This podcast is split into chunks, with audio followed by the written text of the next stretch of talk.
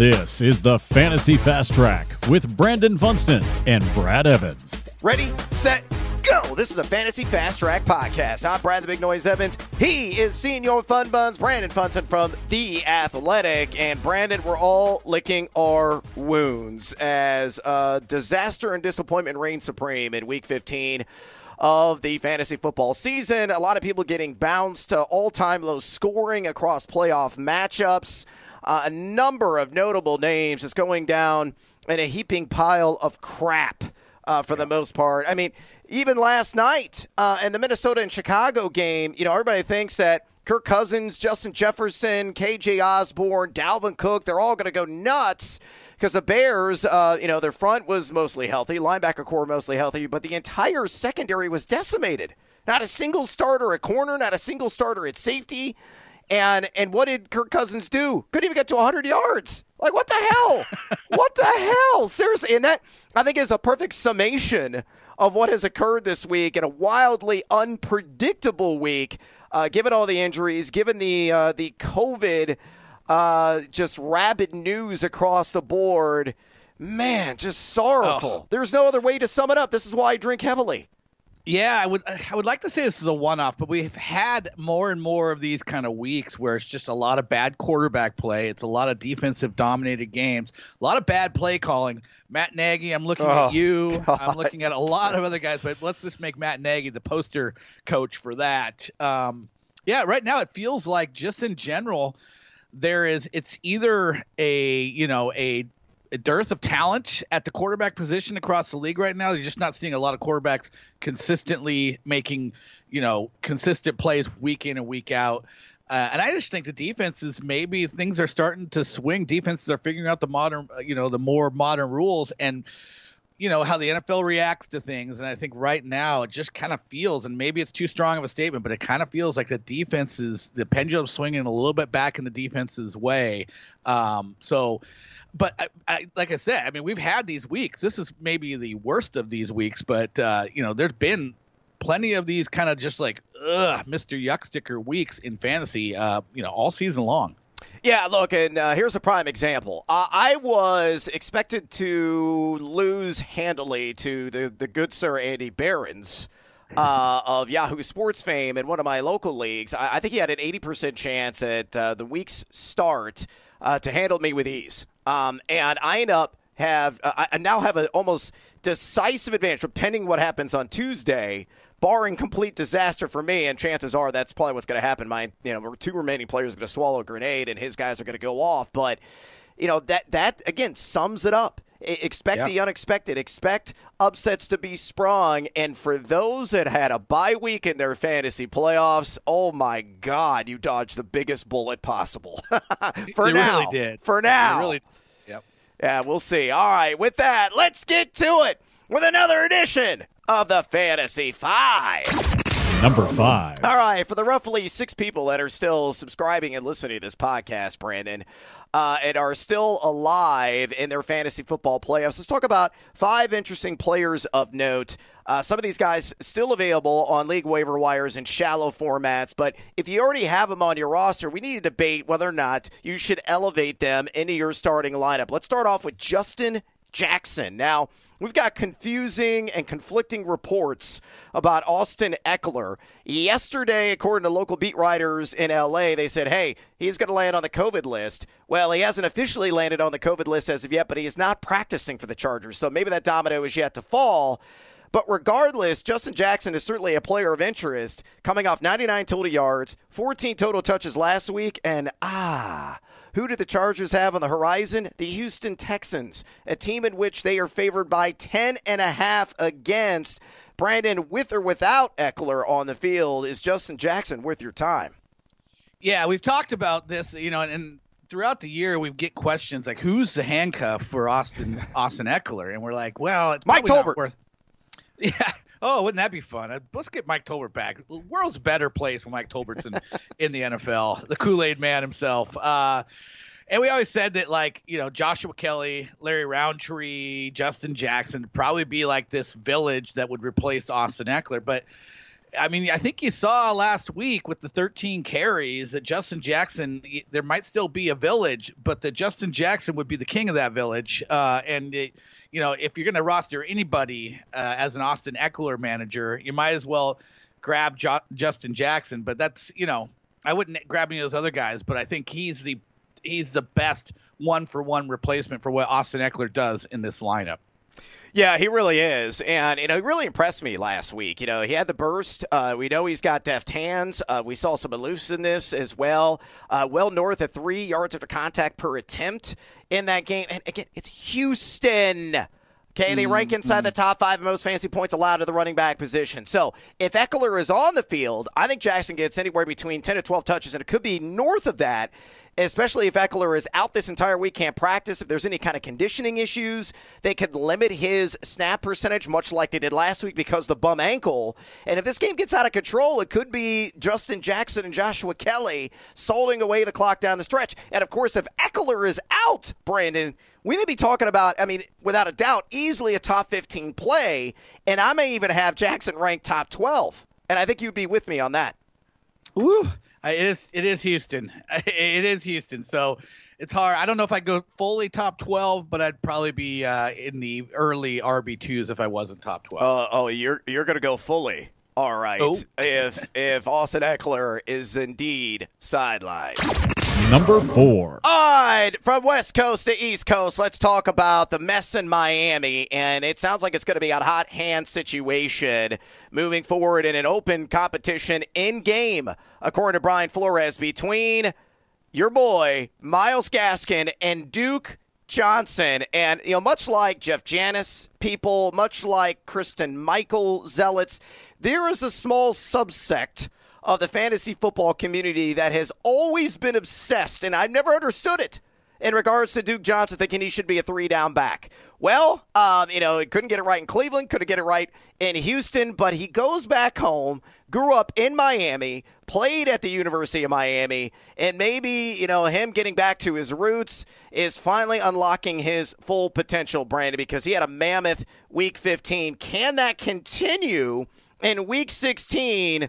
Uh, the matchup, though, not the greatest on Monday night yeah. against New Orleans on the road. Can't do it. Can't do it with Duke Johnson. Sorry. It's a bridge too far. It's the New York Jets. It was Myles Gaskin not feeling completely all the way 100% and allowing Duke Johnson to get the main run. I mean, Myles Gaskin still looked good. I mean, that's, you know, testament to the matchup 10 carries, 54 yards for Gaskin. So, uh, he actually had a better yards per carry average than Duke, but give Duke credit. He took advantage of a delightful matchup. But look at Myles Gaskin's going to pull even you know nearer and maybe even back into the lead of this platoon. And if it's a platoon and for a Miami team that has had trouble running the ball all year long, and now you get New Orleans and then you get Tennessee, those are two defenses that absolutely know how to shut down the run. And um, so I'm not going to hang my fantasy playoff hopes on Duke Johnson after a you know a perfect stars aligned kind of opportunity against the New York Jets last week. Amen. Cosign on that yeah. viewpoint. Uh, yeah, Duke Johnson flex at best. I would say even in a 14-team league. You know, it depends yeah. upon what your other options are. You know, what you're debating, juggling at wide receiver, tight end to throw in that flex or another running back. But you're right. I mean, look at the Saints, man. Uh, they have just been shut down up front. Second fewest fantasy points allowed on the season, the running back position, giving up 3.62 yards per carry, just 101.0 total yards per game, and eight combined touchdowns. And if he puts it on the carpet, you know, that could be enough to get Gaskin more run. And if he can get hot, there you go. You know, it's all she wrote for Duke Johnson. Too much risk involved. Sure, pick him up uh, and maybe you throw him out there, and as an act of desperation, COVID is lurking. you never know who's going to land on the list right. with this spot testing that's going on in the league. But in terms of trusting him as a surefire RB2, nah, we're out. Number three. All right, moving on, Brandon. Uh, number three is a guy I didn't even know existed two weeks ago and has now really turned it on here of late. Uh, north at 270 combined yards in his last two games. 4.62 yards after contact per attempt as well over that stretch. It's the surprising Detroit Lion, and the Lions were surprising as a collective last week, uh, drilling the Arizona Cardinals, a last place team, taking down the first place team with ease, and a lot of that had to do with Reynolds. So uh, this week, uh, Detroit getting Atlanta on the road inside the top 10 of most fantasy points, a lot of the running back position. Do you think, you know, and I know you haven't done this yet, are you going to heavily debate moving Reynolds into your RB2 class, even with Jamaal Williams back. And this, of course, assumes no D'Andre Swift. Yeah, I mean, I'm I'm uh, inclined to be bullish about the former Kutztown Bear. Um, uh, yeah, you pronounced I, that correctly. Well done. Mike Clay stands up and applauds you. Yeah. Um, yeah, I mean, what is why not? Does what I mean, it just makes a lot of sense that Detroit would just kind of explore this option with Craig Reynolds. This guy that has has has good size, shows good instincts, has has been producing. Let's keep it going. If he keeps doing it and doing it, he's a lot cheaper than uh, Jamaal Williams is, and maybe you know it's something where they can decide they want to move on and and they like what they have in house backing up D'Andre Swift next year, but yeah, again, there's this behooves Detroit to really give him continued run, and it's a great matchup against Atlanta. They give it the eighth most fantasy points to the running back position. So I'm going to follow the news out of Detroit this week. I would not be surprised if they said Craig Reynolds has continued to get a lot of run, and if they do that, yeah, he'll probably be inside my top 30. If I think they're going to really just continue to limit Jamaal Williams, might even push him into my RB2 range. Look, full eval mode.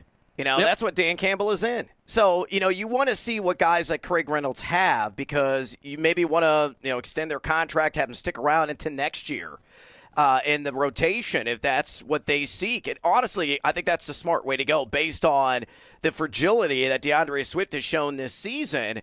And I think Jamaal Williams' deal might be up. I think it was a one year, if I'm not mistaken. So Reynolds could be part of a full blown committee next season if he can finish on a high note. I think it's going to be Reynolds probably 70%, maybe, you know, 65% minimum uh, this upcoming Sunday. So, yeah, I think he is very much in the RB2 conversation in 12 team and deeper leagues, and certainly flexi sexy based on the matchup alone. As I mentioned, Atlanta, eighth most fantasy points allowed to the running back position. So if he's still out there sipping margaritas in the free agent pool, cast a line.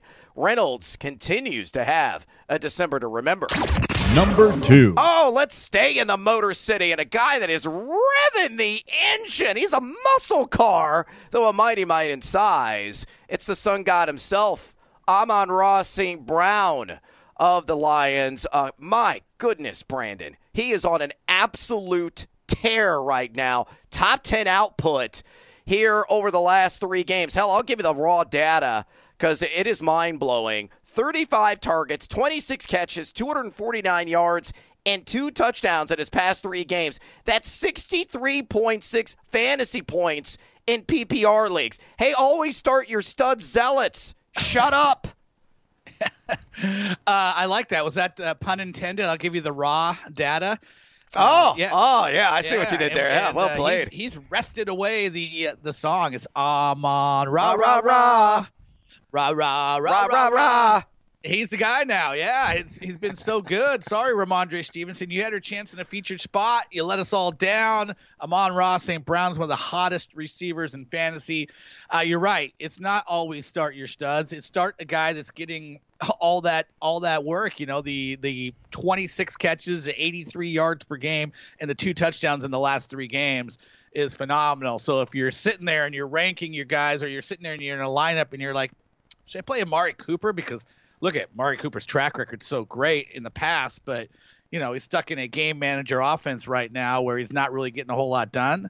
No, I'm going to take Amon-Ra St. Brown in an offense yeah. that always has to throw the ball. It's going against one of the best matchups this week in terms of running backs or wide receivers who's getting fed like a true number one go to guy and is putting up big time production each of the last three weeks. You got to start that guy. It's probably, I think about it, it took Hunter Renfrow as soon as Darren Waller went down to like you know just a couple weeks, and all of a sudden he's like, okay, he's in our top 15, top 17 wide receivers. Like Amon-Ra St. Brown should be a top 20 receiver ranked uh, for you and for I. For, for all the, the I would say even there. higher than that, dude. I well, think he's I'm giving him 15. a range. I haven't done it, but I'm sure I'll be higher than like 20 or 19 on him. I'm probably Yeah. pushing the top 15 with him. Yeah, I think initial ranks, I got him at wide receiver 12 this week. And a lot of that's based on the actual matchup. As you mentioned, it's Atlanta. And, uh, you know, slide under the microscope and peer through the glass. He's going to go up against Richie Grant, who is the primary slot DB, uh, where St. Brown lines up 68.1% of the time. Here's what Richie Grant has given up this season, Brandon an 84.2 catch rate and 146.2 passer rating. Wow. I mean, can't get much better than that. You're riding this searing, sizzling hot hand, and now you've got a supreme matchup. Get Amon Ra St. Brown in your lineup and laugh all the way to your title game.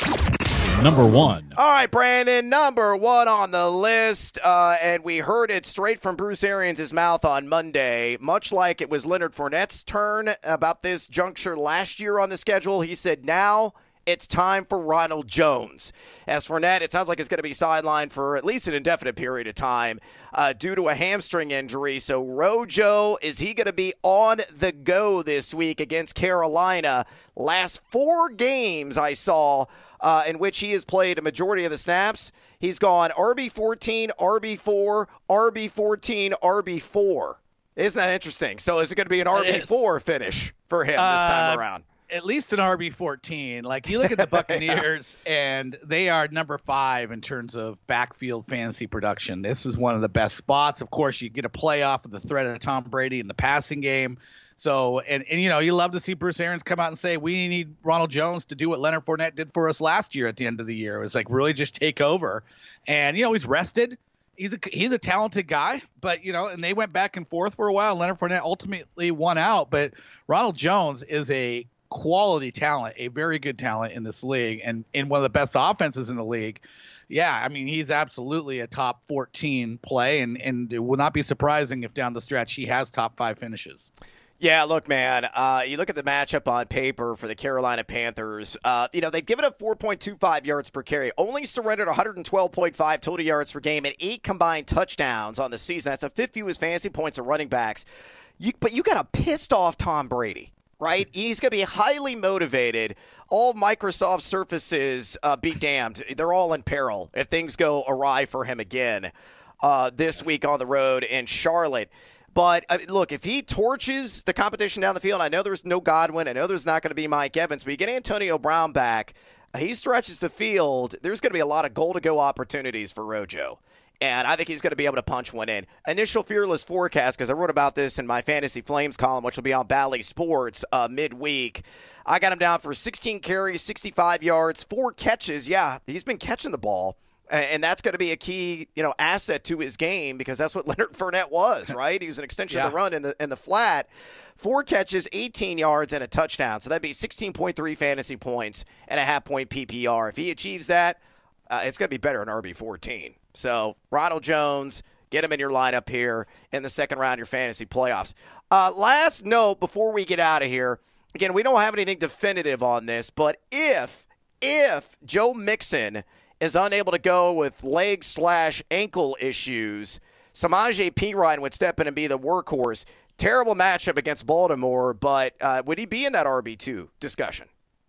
I think so. And I think I, I want to say that he was kind of the main guy their last matchup against Baltimore, and he and he represented pretty well. I'm looking it up really quickly, but um, yeah, he went 11 for 52 and a touchdown, and had one catch for 23 yards. And he is, you know, that's the thing about him. He is a physical runner, but he also can help you out in the passing game as well. And of course, you can hurt Baltimore that way. So because of there is some duality there, because he can get tough yards. Yeah, I'm absolutely. If he's if he's the main guy, if Joe Mixon's out, he'll be in my RB two conversation for sure. Yeah, and I just looked this up, and it, it's blowing my damn mind. Uh, Samaje Perine, in terms of yards to the contact per attempt, Brandon, 4.06 on the season. That's on the Chubb-like. season. It is. Nick Chubb is at 4.14. So, I mean, if you are in the fine company of the Chubb Club, you have earned your membership, my man. Right. That's right. So Samaje Perine could slam his way, maybe the top 20 numbers this week, despite the daunting paper matchup against the Baltimore Ravens. And that is a wrap on this edition of the Fantasy Fast Track Podcast. Please follow Funston on Twitter at Brandon Funston. Follow me there at Noisy Cuevas. Drop us a rating and a review if you enjoy this broadcast. Uh, really helps the show out tremendously. And as always, until next time, adios, amigos.